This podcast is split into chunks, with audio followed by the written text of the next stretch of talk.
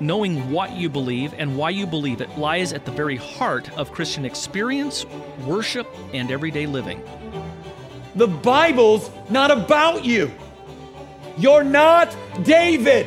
Trouble in life is not Goliath. Jesus is going to be David in the shadow. Goliath is going to be sin and death. Who's that make you? Uh, and it doesn't make you the Israelites in the corner going, he's going to kill all of us. That's exactly who you are.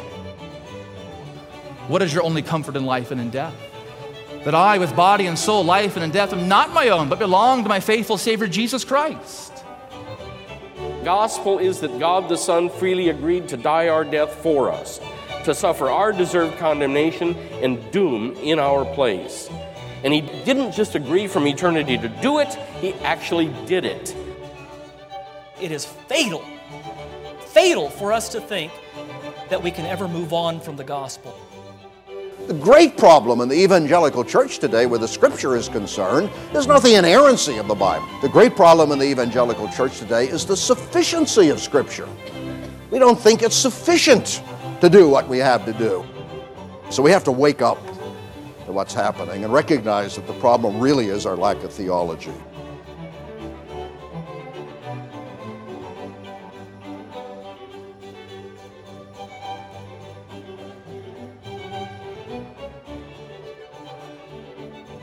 And welcome to Theology Gals. I'm Colleen Sharp, and I have my co host with me, Ashley Glassick. And Ashley, a couple weeks ago, we talked about dropping our tagline, you know, a podcast oh, for women. Yes. And mm-hmm. I'm thinking maybe we should have our audience like send in possible new taglines. Yeah, we just love our male listeners. And I think I said on Twitter yesterday, someone asked are you a podcast just for women? And I said, no, because Colleen and I are so smart. Why wouldn't why wouldn't men be listening to our podcast? um, yeah, I think that's a great idea. We need a new tagline because we I think we started off thinking only women would listen. I think that's what we yeah. thought. Right. And, and I think also, I think, I mean, the some of the people on the network think that that when it comes to theology and that sort of thing that men should not learn from women but you and i do not hold that we don't view. no we don't agree with that we think men can learn from women we just don't think women have authoritative roles in the church right so. women should not be pastors and preaching mm-hmm. in the church and exercising authority over men but there in one thing i think about a lot too is how often on facebook or even twitter where you get in theological discussions yeah all the time and Right. And I a lot of times what what we talk about here is no different than something we might discuss with a man on Facebook, mm-hmm. you know. And yeah. so we'll have to have a, a new tagline. My brother-in-law, he told me, said, You need to come up with a new tagline. So he was trying to be funny. He said, You can be the podcast for thinking people. there you go. Yeah. I feel um, like that sounds like one that already exists. You know what? It actually my my brother-in-law's organization has the Thinking Fellows podcast. So I think yeah. they might have something like that. But I think that may be similar to something that somebody else has too. Yeah.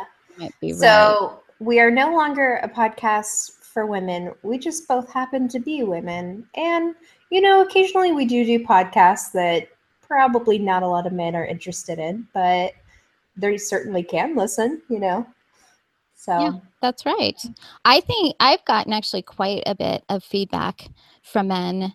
I had mentioned uh, well on Twitter yesterday. Today is we're we tape early, but so on Twitter recently, I'll say Tim Hurd put a link of our podcast and said uh, the podcast for women or something like that, and it, someone decided to put a a poll about whether or not, and it was for the poll was for people who, um, for people who believe women should not be pastors and have authority in the church, but do they think like a podcast and those sorts of things that men can learn from women? And I think it was overwhelmingly that yes, men can benefit from women. Mm-hmm. Absolutely. So I did something kind of fun in the group. I it was the first time I did this, but now Facebook in the groups has this new group stats sort of thing. Like analytics. Yes, I think that's actually what it's called. That's I was couldn't think of the word. And so I decided to post just one screen from that, which actually showed the the age, the the greatest age group, and I think it's like in the I think it was my age group, right? Yeah, I think it was like 25 to 34 or something was the greatest. Yeah. And and I had mentioned I said I can actually now even see who are the most active women in the group. And I didn't want to embarrass anyone by posting, yeah, you are the number one most active person in the group. But I said, if you want to know where you are on the list, I'd be happy to to tell you. And the girls were like. I want to know, I want to know. It only shows up to 92, but they we had a lot of fun with that. And then Mhm. one girl, she was number two. So um yesterday, Get but now she's or something. yeah. we've we've got to give a, shout out to her i think mm-hmm. because she's she's she was number two yesterday but she was number one last week and she was back to number one today Wow. and and that is hannah and so Hannah i just Oliver, right? yes yep Oh, so i her. think we Yeah. have to give a shout out to her yes for she really really does add a lot to our group and has a lot of great things to say so She asks very good questions. Really, Yes, she does. Her questions, yeah. She really does. And you know, I I did wonder though something on the age um you know showing the ages. One of my friends who's in her 40s said, "How do they know my age?" And I do think that younger women are more apt to put their birth year on Facebook than older women. So I think we might have a at least a greater percentage than it shows of women maybe in my age range, which would be like, Mm. you know, 40s.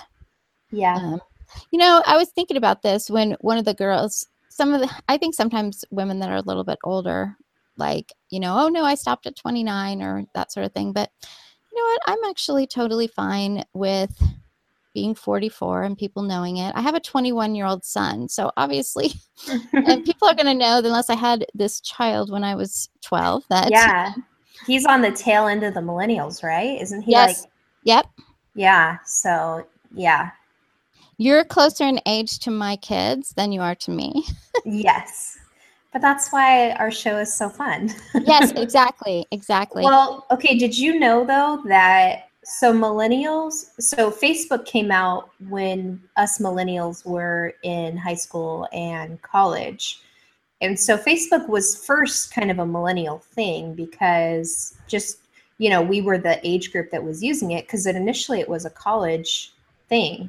Right. Um, but nowadays the kids like the kids that- uh, kids these days you know um, the kids i teach do not use facebook at all. So and and then you know after it became a college thing a lot of you know gen xers and boomers started using it as well. Um, but kids younger than like 18 aren't really using facebook that much at all Yeah, I saw something. I think my age group is actually one of the largest age groups. Of yes i think Facebook. now Yeah, But when now. it started, it was like when it started, you had to put what college you were a part of right. because that was part of the connection. Was oh, you go to Harvard, you go to Yeah, um, this college, and so I remember getting one. I got a Facebook when I was in eleventh grade, and my friend told me, "You're not even supposed to have one. You know, you're not in college yet." But after a while, it just became like everybody had a Facebook. But yeah, I asked my students, okay, you don't use Facebook. What do you do? Oh, we do Instagram. And they do a lot of Snapchat, Snapchat. That's what my boys do. which yeah, and then they they can chat through Snapchat, like Yep. like send messages and stuff. It's so it's just it's so funny. Like I'm only removed from them like 10 to 15 years and yet they just started in something completely different. And okay, so some of our listeners, I hope we have listeners that are my age that will remember MySpace. I had a MySpace. You too. had a MySpace? Okay. Yes, I did. MySpace was a very big deal when I was in middle school and high school. It was a very big deal. And then Facebook just kind of phased MySpace out. But I have some nostalgia for MySpace where you could have your top eight friends, which is horrible. You're like, these are my top eight people. And guess what? You're not in the top eight anymore. That's totally how, you know, girls would be with MySpace. And but it was fun. It you know, MySpace, I just have a lot of nostalgia for that. So Well, and I I probably wasn't as active on it as you. It was kind of the first time to be able to connect with some of my old friends online, you know, people that I'd grown up with or gone to college with. And then Facebook, I was like, I'm not doing that Facebook thing. I even have a friend and she's like, I will never do Facebook. And she's on Facebook now, by the way. Yeah. Um, and I, I kept getting, before I was on Facebook, I kept getting these invites to join Facebook. And I'm like, ugh, this is so annoying. And finally, it would it was quite a while and it was a guy i don't even know how how he sent me an invite because i seriously was in youth group with him in junior high like i had not emailed or talked to him or anything so i have no idea but he sent me an invite and i'm like you know what i'm just going to go see what this whole thing is about and i signed up in 2007 so i think i was nice. on That's when I know- signed up. really 2000. go. Well, no, it was probably 2006. But yeah, I was in high school. And the great the great thing was is that i had was not in touch with like people that i'd been in youth group with growing up or high school. Not really not a lot of high school friends that i would you know that i'm friends with on facebook but mm-hmm. especially my college friends that was really a lot of fun. And we actually have a facebook group for those of us i went to a small bible college so that's why. So for those of us who went to the school. And so i mean that it's there, it's been a lot of fun with that sometimes i'm tired of facebook but well, yeah. we, have, we have a great topic today. We want to talk about Christmas as we're entering this Christmas season, and it's a topic that comes up often in the group. In fact, we have a Christmas designated post. It's something we do when a topic continues to come up. We say we do one post so we can have all the links and discussion in one place. So we're gonna we're gonna talk a little bit about it, and I know that some of you are wondering, you know, how should we approach Christmas as Christians, especially as Reformed Christians? So we're to go to quick commercial and we're to come back and talk about.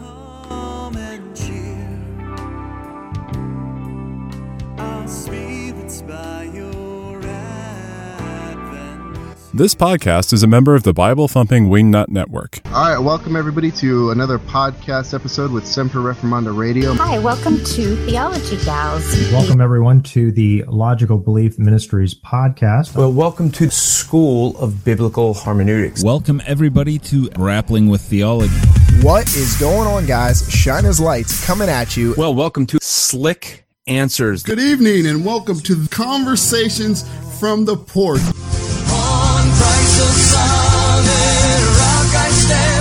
Hello and welcome to Living in the Vine. This is the Council of Google Plus. Welcome, ladies and gentlemen, to the Bible Thumping Wingnut Podcast. The Bible Thumping Wingnut Network. 12 podcasts, one network. Check them out at BibleThumpingWingnut.com. You've only been reformed for a few years, and so I'm going to put you on the spot and ask you Sure. before we kind of get into this if your views on Christmas have changed since you've become reformed. Uh, they have. They've changed in the last year, actually. Um, I was actually really baffled when, like, a year ago, I saw people talking about Christmas in reformed groups and reformed podcasts saying things like, we choose not to celebrate Christmas, things like that. And I was like, Christians not celebrating Christmas? Like, I just, I grew up in the evangelical church. So that to me was just so bizarre. But after, um, after studying it for myself, talking about it with my pastor, yeah, my, my mind actually has changed on Christmas. Um, not, not as far as other people's minds have changed, but it, it shifted. Right. And I, you know, I think may- maybe even before we we start, it might be good to kind of outline the different views that you might see among reform people and reform Sure. groups. Yeah. Um, so what what views when you started seeing people talk about it, what views did you see? Um, I saw the. I don't want to say extreme, like I mean extreme in a bad way. I just mean it's the most con- probably the most conservative view is we do not celebrate Christmas because it is a violation of the regulative principle of worship to celebrate Christmas. And I, I honestly think so. I'll get back to what the other views are, but I think that was such a big deal last year too because last year Christmas was on Sunday. So, and a lot of crazy things la- happened last year with that. Um, so yeah, that was the one I heard. Um, I heard you know, Christians should not celebrate Christmas. And a lot of people were saying, "You're this is the first year we're choosing not to celebrate," and things like that, um, because it violates the regulative principle. It was actually very challenging for me to really think about that. Um, another view might be that it's okay to celebrate Christmas as like a cultural holiday um, because it's a fun, you can give gifts, you can put up trees, you can decorate. It doesn't necessarily need to be a Christian holiday. Like that doesn't need to be brought brought into it. Uh, and if you're just celebrating it as a cultural holiday, then your church then would not be doing any kind of special Christmas service, Christmas Eve service, anything like that. And then, of course, the other view is that, and maybe Colleen, you can add a different one that I'm missing, but the other view is that um, Christmas is totally okay to celebrate, and churches should have a Christmas service, uh, you know, Christmas Eve service, anything like that. Those are Right. good things. So, So, and and and when I did a, a poll on Twitter, I kind of called it "It's okay to celebrate." It's okay to celebrate in the church and in the home. It's okay to celebrate only in the home, but not in the church. Um, or it's not okay to celebrate at all. So, I, and you pretty much identified. I think the one thing, and we'll get into this, is even for those of us, I will say that my view is that it should not be a church holiday, but I think that there are ex- acceptable that does not mean that we keep Christ and the incarnation completely out of it, but it's not something Mhm. that we do not have a special worship service on Sunday to celebrate Christian Christmas because of our view on the regulative um, principle of worship. So I think maybe we'll just dive dive right into first looking at Christmas as a religious holiday. sure. I thought I'd read something from the Westminster Confession of Faith. The acceptable way of worshiping the true God is instituted by himself and so limited by his own revealed will that he may not be worshiped according to the imaginations and devices of men. And so when when we're talking about this, we're talking about the regulative principle of worship here. What and Ashley and I have said we're, we need to do a whole episode just on that because it comes up so often. But what we're talking about very specifically is Lord's Day worship services. We're talking about the corporate worship of God on the Lord's Day. Yeah. And and so the reason why we we do not i mean i was surprised when i did my poll the greatest number of people and i did say reformed christians but i can't know for sure if that's who answered. The greatest number of people actually said it should be i think it was the greatest number that said we should celebrate it in church and home.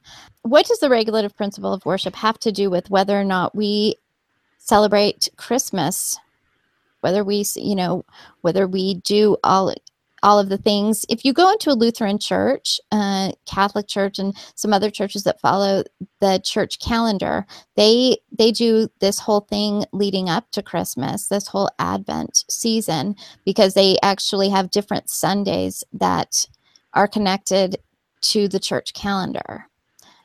But we do not have that in our in our Mhm. churches. So Well, where does the regular w- principle of worship fit into this Well, so in what you just read uh, from the Westminster Confession, it says at the tail end, it says that he may not be worshipped according to the mag- imaginations and devices of men.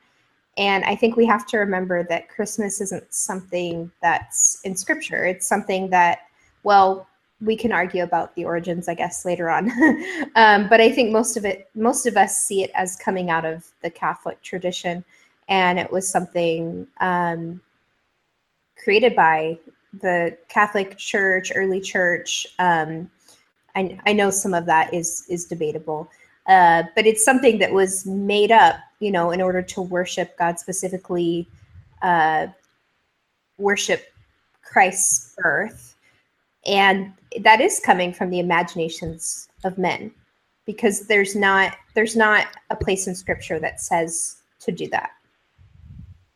Right, exactly. And we we worship God in our corporate worship the way that he has the way that he has told us to worship him. I think where where a difference is going to come in uh we have Ashley and I you and I have a friend who does not believe in in families, you know, does not believe that it should be celebrated privately either, because she believes that the regulative principle of worship um, should that that that still applies to family celebrations also.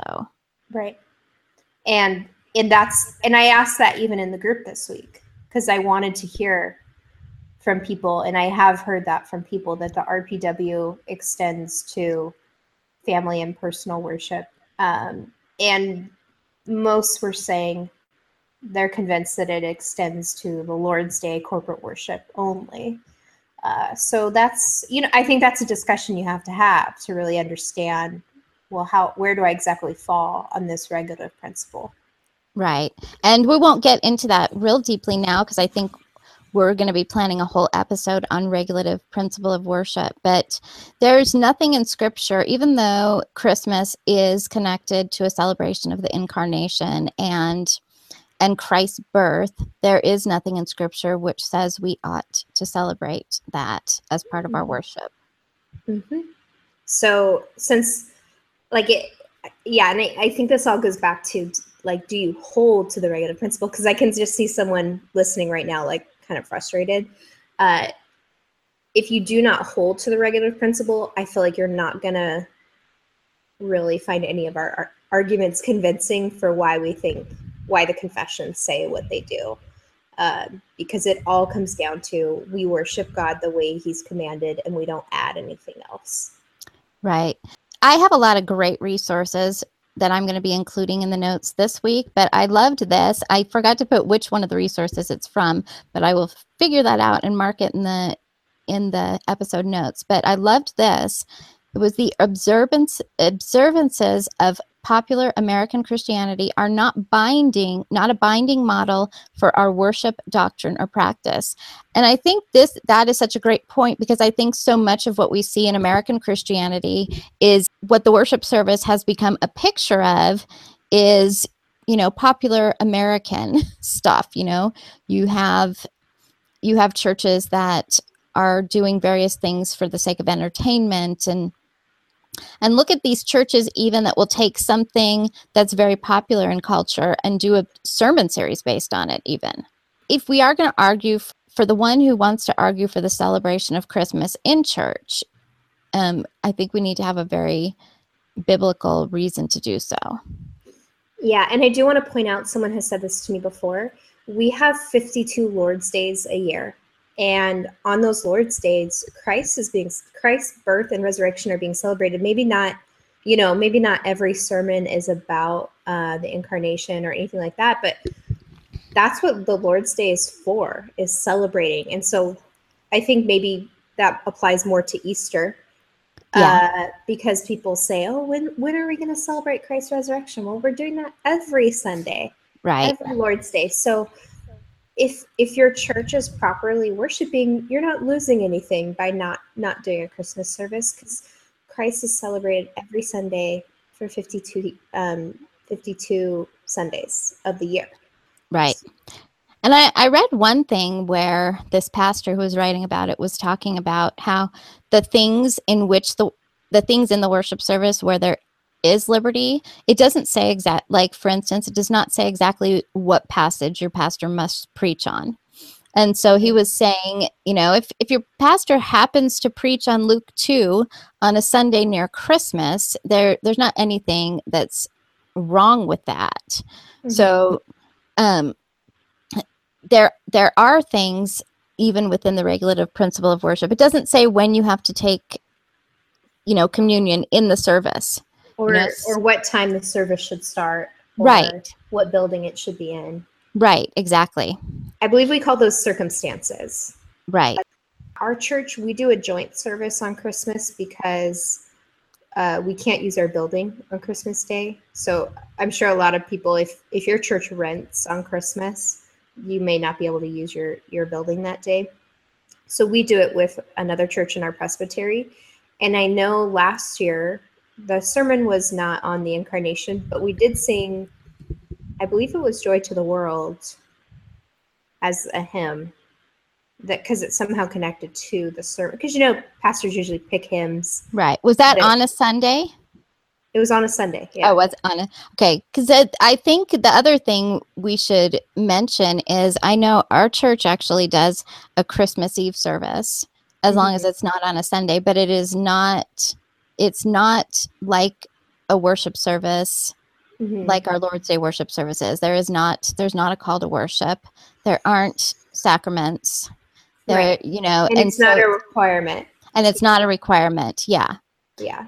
and so that that is something that i know a lot of we actually have done some various joint services with churches in the area sometimes they do a thanksgiving service or a christmas eve service and stuff like that so when we're talking about the church celebration we're speaking specifically in regards to lord's day Sunday. corporate worship yeah And so last year was an interesting year because Christmas did fall on Sunday. And it was, I mean, I think last year was really proof that we're living in a post Christian society because of all the churches that closed the doors on Christmas. That i've Which- forgotten about that a lot of you remember? It was Yeah. just crazy. I have never seen that in my life. Like, you know, church a church I grew up in closed their doors on Christmas and they just had Christmas Eve services on Saturday. And people were saying things like, "Oh, well go go home and worship with your family, share the gospel with your neighbors." And I'm just like, "Whoa, we are really missing it. Really missing what like that's and that's that's an example of taking a man-made thing like christmas and taking it way too far where it's completely about man. It's no longer even about anything to do with jesus if you're canceling your church for christmas i know that's not even a topic we wanted to get into Right, but but it was just unbelievable to me I think it's a it's actually a really important topic, Ashley, because I think what happened I saw from a few churches because some of those were floating around. These churches closing their doors. You know, we don't want to take away from your family time. Okay, it- now you have to ask yourself what thing is more important your your family time or the worship of God that He has commanded us to. Mhm. And so I think that's I, I think that is important. That's something that our churches are still going to have you know lord's day worship on mm-hmm. on sundays if it's if christmas is on sunday Yeah, I I had a couple people ask, "Is your church open on Christmas?" And I was saying, "Just another Lord's Day." Yeah. you know, just another Lord's Day. Of course, we're open. Like, unless there's a natural disaster, our church is open on Sunday. Right. You know, there's there's no Yeah. reason. We actually had it in a movie theater because that was where we could find space, and it smelled like popcorn. uh, so yeah, my pastor just preached it in the movie theater. So. One th- we want to distinguish between the religious observance and private observance. And I actually have a great article by G.I. Williamson that was on the OPC website, and I think it's a really great article. I'm not going to read it, but he he is against the the celebration of Christmas, especially church. But he he ends it and says, "And now let me add one important caveat. I do not think." that the strictest reformer ever questioned the right of an individual to celebrate the birth of Christ at a time and in a godly manner of his own choosing. I certainly do not question this right. If you want Hmm. to exchange gifts or read Luke 2 or sing Silent Night on December 25th, then I have no quarrel with you at all. Hmm. And so I, and I thought that was so interesting from somebody who has chosen no celebration whatsoever Mhm. that he he has said but i will respect your private celebrations Yeah. And I I think that's a good way to distinguish between what the church is doing and what you're doing in your own home and with your own family. right so you know we we have we'll get into some traditions and stuff later but you know our family has things that we've always done. My husband and i did go through a period of questioning and when our kids were very little and reading a lot of stuff. And some of these another article that i have on here great article from that i'm going to be linking from a presbyterian pastor and he talks very strongly against celebrating it in church but then he does talk about the liberty of celebrating it privately definitely check out the resources if this is something that that you are are interested. And I wrote mm-hmm. another quote from that article. We must make a careful distinction between the religious observance of Christmas as a holy day and the observance of Christmas as our fam- in our families and homes. And I think that's what we see in the Catholic Church, where Christmas has become an extra holy day, Yeah. where Easter has become an extra holy day. Yeah. Even though that's usually on the Lord, that's on the Lord's Day, but or good. They have other um, Good Fridays. Friday. Yeah, and this is the thing that we believe to not be biblical to create an extra holy day. Yeah. Yep. I think you explained that really well. That I did read that G.I. Williamson article. That was very good.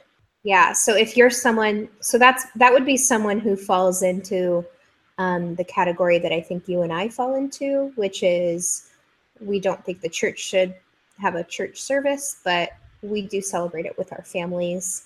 And so we do see that as a Christian liberty that if you want to have your own private celebration with your family, that's totally acceptable. And we don't see it as a violation of the regulative principle. Would you agree? Yeah, I would agree. And the other thing I want to say, because I know that there are strong views on both sides of the should we celebrate, shouldn't we celebrate, but I want to say to those of you who do celebrate right now that I think we equally need to be respectful of our brothers and sisters that that have chosen not to celebrate it at all. Yeah. Yeah. And in fact, it, though I might disagree with them a little bit on the application of the regulative principle, I respect that they're willing to take their conviction that seriously because I think Christmas is a very hard thing to give up if you've been raised celebrating it. Um, so I really Yeah. respect the seriousness to which they take the worship of God, and I and I think everyone should. So please don't antagonize them, Right. you know, even if you Well, disagree. One thing I see sometimes on social media, and I think this happens quite a bit, is I think when someone hears that somebody has a different view, it's easy to become defensive. So let's just mm-hmm. say somebody says, Well, I don't believe in celebrating Christmas, and the other person says, Well, I think you should. It's very easy. Easy for either side to see that as a judgment upon them having a different mm-hmm. view. And I think sometimes that's just a misunderstanding because I think a lot of people are respectful of the views on things like this that others Yes. have. Yeah. And so someone can take a view that's more strict than yours. That doesn't mean they're judging you. And you need to be defensive, I think is what you're saying. Right, exactly. So should we should we get into the origins of Christian of Christmas and common objections? Yeah, I w- you know that there's a I actually did not even put a lot about the origins because there's so much out there that you can read, but a lot of people and someone even asked me if we were going to respond to this. A lot of people say, "But but Christmas has pagan roots." Mm-hmm. Yes, I've That- definitely heard that. I usually hear that from non-Christian folks that are kind of like Really? that are kind of yeah, they're kind of like laughing at Christians, like, "Ha, you guys think you're celebrating a holiday that's uh, Christian, but did you know it's actually pagan?" Yeah, that's I, I've heard it in a someone who's trying to put down Christians. That's not the context you've heard it. No, I actually I've heard it from people I I know people that they are not reformed, but I know Christians who don't celebrate Christmas based on that argument. Hmm, that's So. I I've seen it in uh, in some of our homeschool groups. But I thought this was interesting, and I'm linking this article. But he he talks about that.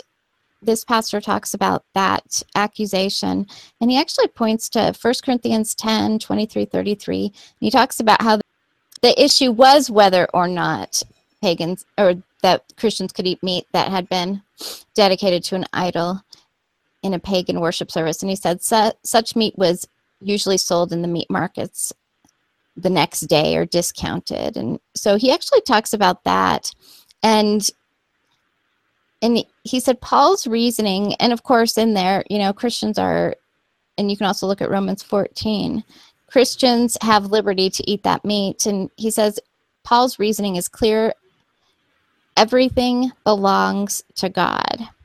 And I think the other thing is too, there's so many different things in our world that can be part of our lives that we could look and say, but that has pagan roots.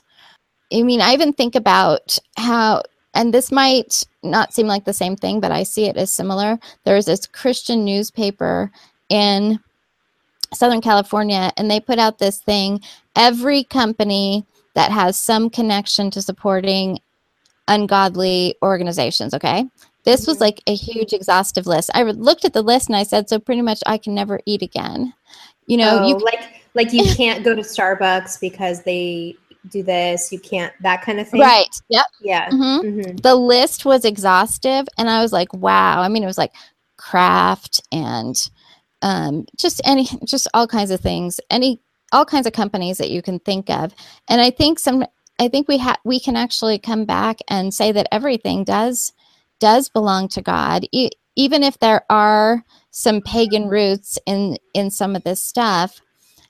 I I don't think that anyone that's Christian is celebrating Christmas based on on those reasons. Right. And there's another really good quote from from that article that you you put here that the Christian path in a given situation is not determined by choosing the opposite of what the wicked are doing. We live by scripture. We may eat the same meat that the wicked dedicate to idols. We, however, dedicate it to its rightful Lord, the living God of heaven and earth. I believe Christmas, with its attendant gift giving, feasting, and fun times, is a similar issue. I th- I thought that was really great. That that quote right there that that you just read. hmm So, if someone, and if you've got to think, there's a lot of people that celebrate Christmas with absolutely no Christian intention in their gift giving, and it's just a family thing or whatever. You know, they, they can do that. And when we do it, we give gifts, you know, out of gratefulness, and we just, the way we do things is just so different. You know, our hearts are different, and, and so, but it's, it's not like we can't do it because the culture has become you know christmas has become so unchristianized and things like that's not even a word unchristianized but i made it up right now. You know like because i see a lot of complaints like that among christians where like when i was growing up people had stickers bumper stickers on their car that said like put the christ back in christmas. Um, and there's like a war on christmas and you know i think it's like i don't really see the need for that. Like Right. we can we can just celebrate it you know out of our christian hearts um we don't need to like have bumper stickers and boycott starbucks and things like that because we feel like they're not you know celebrating the christian christmas Yeah, that that's that's another good point. You you bring up really this kind of gets us into another objection that some Christians have is and that is that Christmas promotes mater- materialism. Mm, right. Well, I I mean, obviously, like if you watch the the ads, they're already on my TV. Um, but it also is like how you s- celebrate it with your family. I mean, Right. wouldn't you say as a parent, Colleen, like you had to make a decision that it wasn't Yeah. going to be just this material holiday where you're giving everybody, you know, 30 gifts. Yeah. Um, Yeah, well, and that's and my husband it my husband grew up with Christmas very different than I did. And I did not get tons and tons of gifts. He did.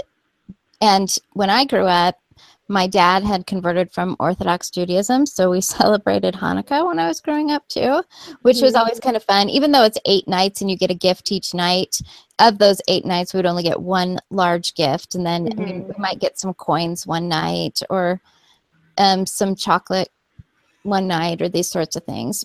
But what we did with with our kids is generally speaking, we we get them one semi big gift and two small gifts. And we we always budget a certain amount it's not an huge huge amount. I mean this year for christmas because i'll assume my kids aren't going to listen to the podcast we're getting them each new beds.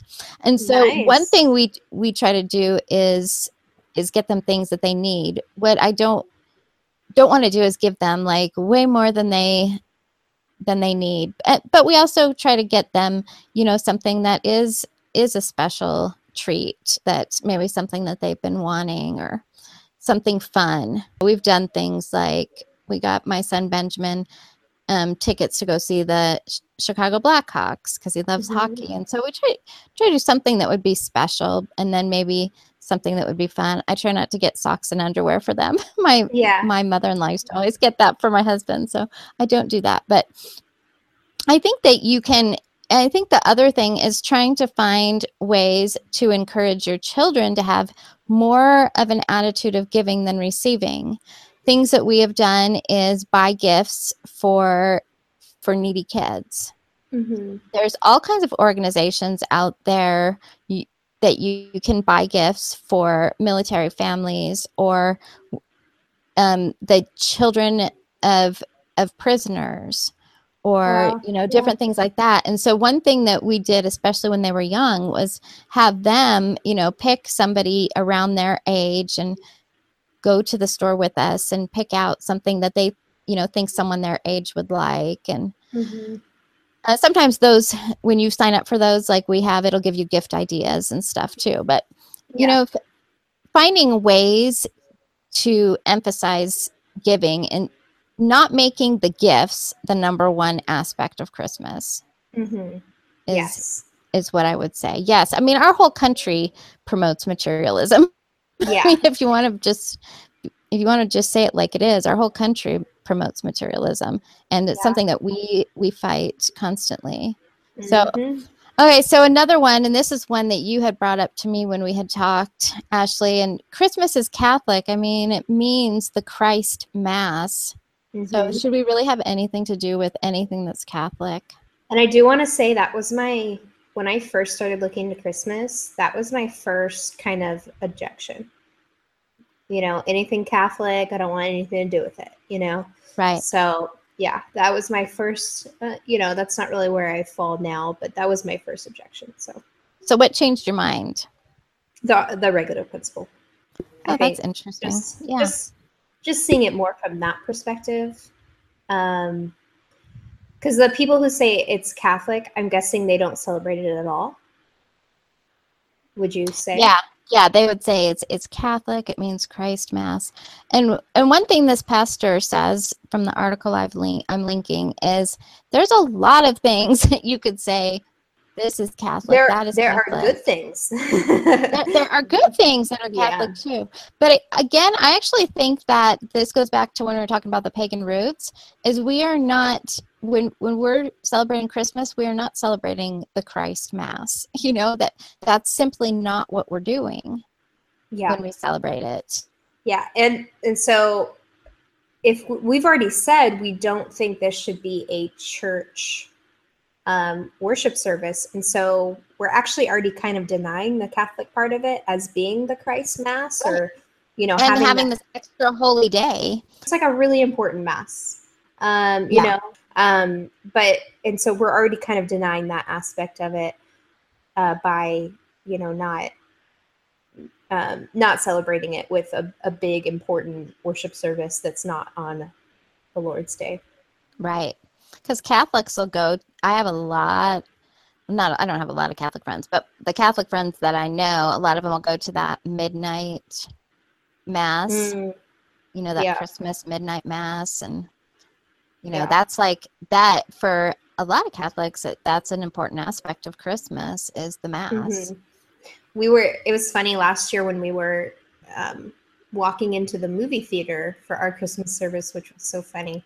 Um, there was a lady getting out of her car, an older woman, and she said, "I heard there was mass here," and we were like. Uh, there's no mass, but there's church. Do you want to come in with us? You know, and she ended up kind of shaking her head, like, "No, I want to go to mass." You know, um, and we were like, "Bummer." You know, I was hoping she'd come in with us, but uh, I think also for a lot of Catholics that I mean for a lot of nominal Catholics that's one of the only times throughout the year that they actually go to mass. Yeah. Um, That at least a lot of a lot of the Catholics I know that they're that are just really Catholic, you know, culturally. Right. They're they're not serious about their Catholicism, um, which actually is true for a lot of evangelical churches Yep. as well. They're very full on Christmas and Easter. I believe Jean calls them Creasters because they only come on Chris, Christmas, and Easter. so Well, Uh, I think I think I know that Ashley and I have not been able to go in great detail about this, but look at the articles, which is going to spend more time arguing what we are are trying to argue. But I wanted to bring up because this is another question that comes in the group, and that is Santa Claus. Yes. So if we're doing it privately, should is it all right for us to, to tell our ki- kids that there's someone uh, named Santa in the North Pole that comes down the chimney on Christmas Eve and So I personally think we shouldn't lie to our kids. Yes. I think, and we've talked about this, Yep. telling telling your kids about Santa and Saint Nicholas and things like that, and telling them kind of like fairy tales and well, I guess Saint Nicholas is real, so um, Right. but telling them just oh, there's this this character that people made up, and it's fun, you know, like just you know, some people believe that he's real, but he's not. I think that's fine. What do you think? Right. Well, I, you know, I taught my children that Santa Claus is, you know, no different than Winnie the Pooh or, you know, some of these other characters that they like to watch.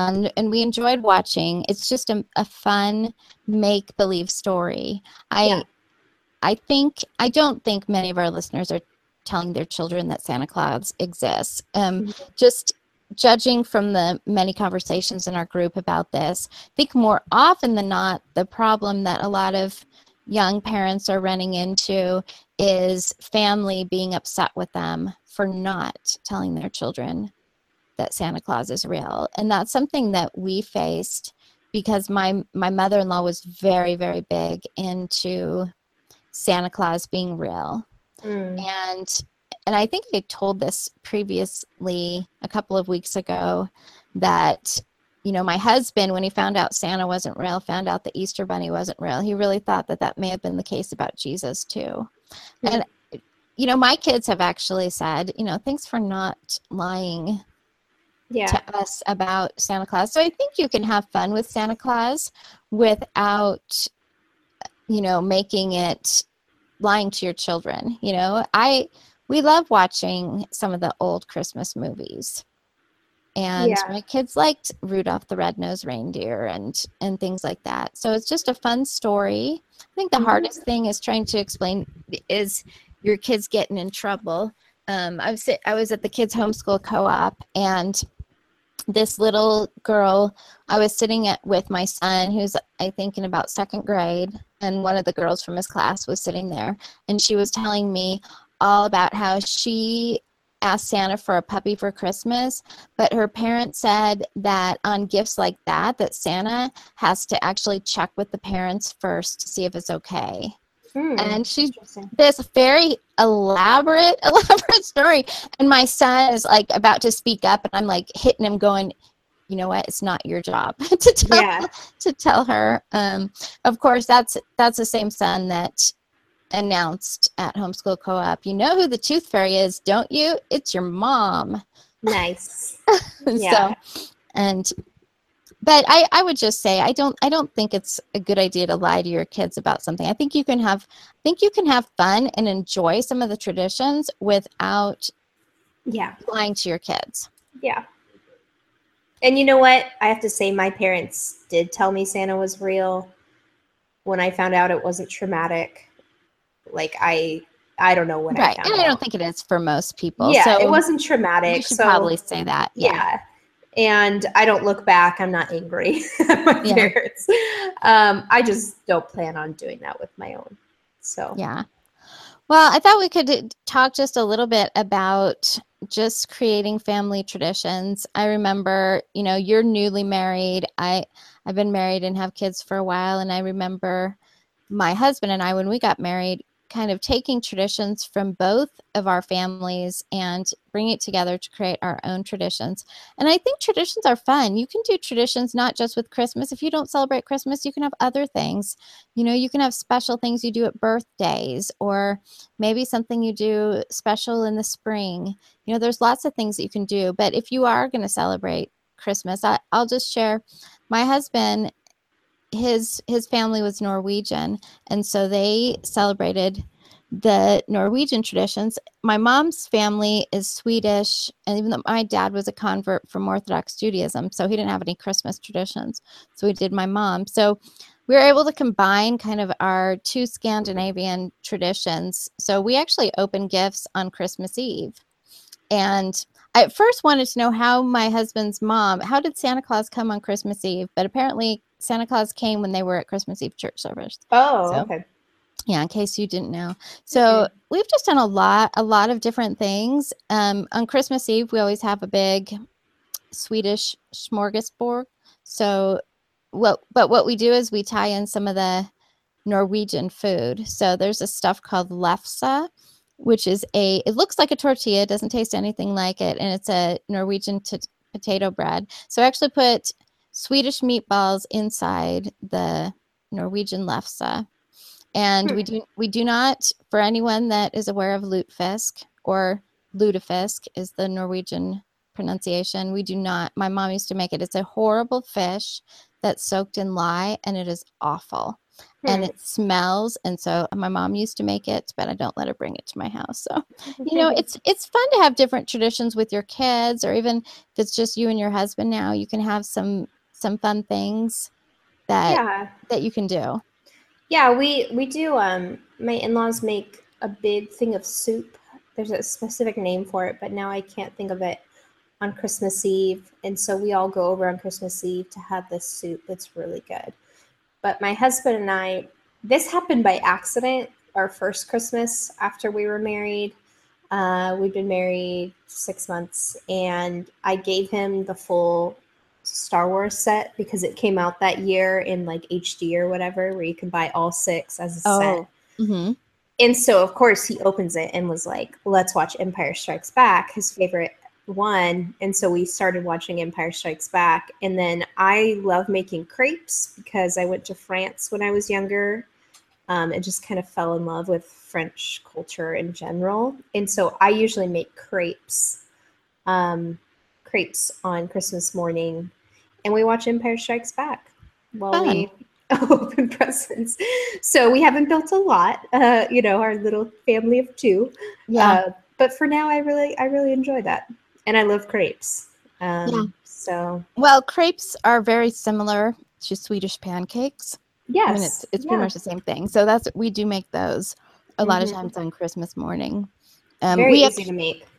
Our traditions have even changed a little bit because my we lived here without my parents or Brent's parents here for so long, and you know we sometimes we would go visit them, they would come visit us, but my parents moved here 10 years ago. And so now we have this tradition where it's christmas eve at our house because we open presents at our house and so Mhm. usually more presents at our house. And then we do christmas brunch as long as it's not sunday at my parents house. And Yes. Oh, I love brunch. Brunch is my favorite meal, hands down. And I, I only get to have brunch like once in a while, but it is just the best.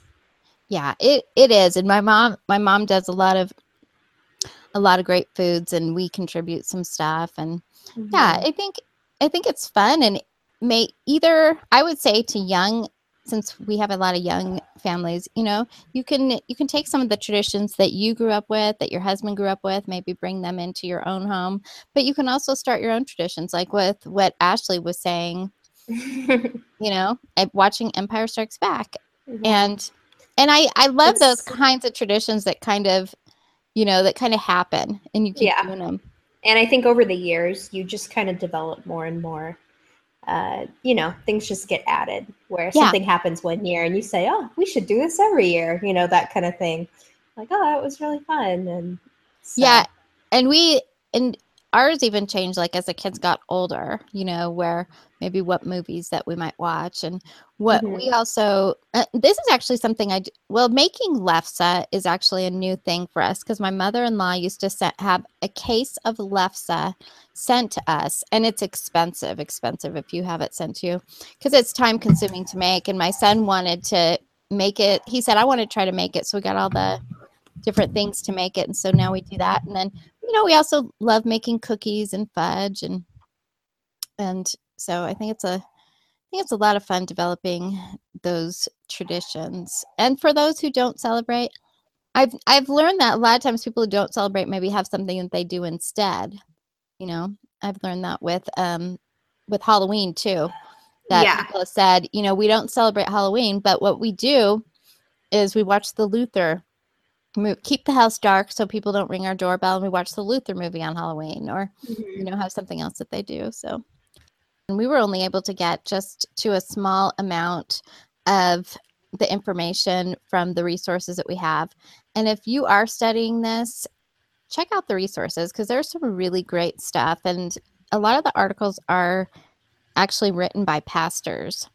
And they're going to offer a lot of the arguments we talked about in more detail and, and look at different passages of scripture and the confessions.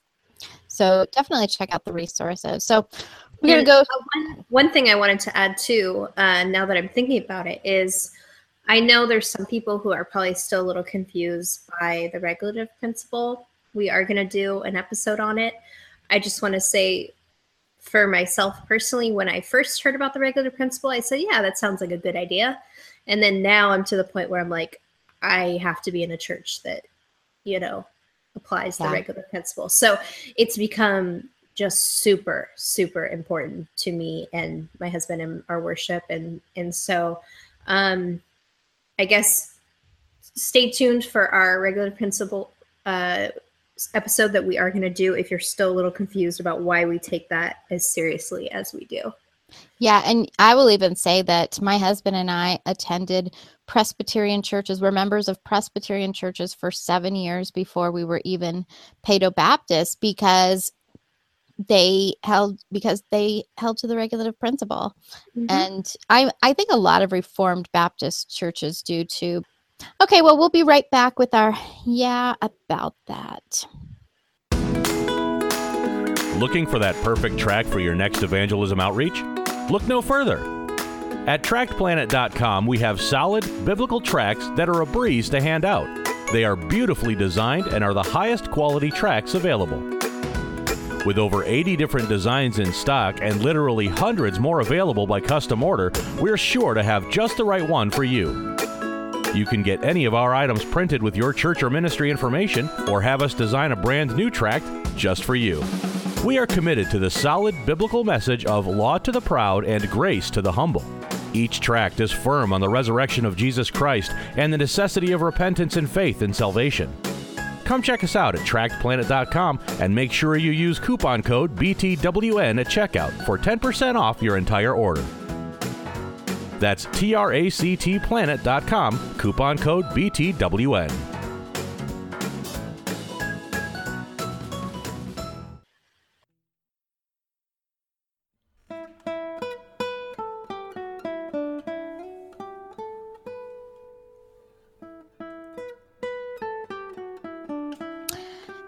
So I have been trying to when I see some of this bad theology. I mean, you you go online, you're going to see some bad theology every once in a while. And so I've been trying to keep them because sometimes I'll think that would be great for our segment, but I, I forget to mm-hmm. screenshot it. But I, I did remember this week to screenshot it. So we'll see what you think about this, Ashley. You you are the 67th book of the Bible. You are a living epistle. Yep. Yeah, there's a lot going on there. Um wow, that makes me feel so important. Don't you feel really important after hearing that? Yeah, no, I feel really bothered.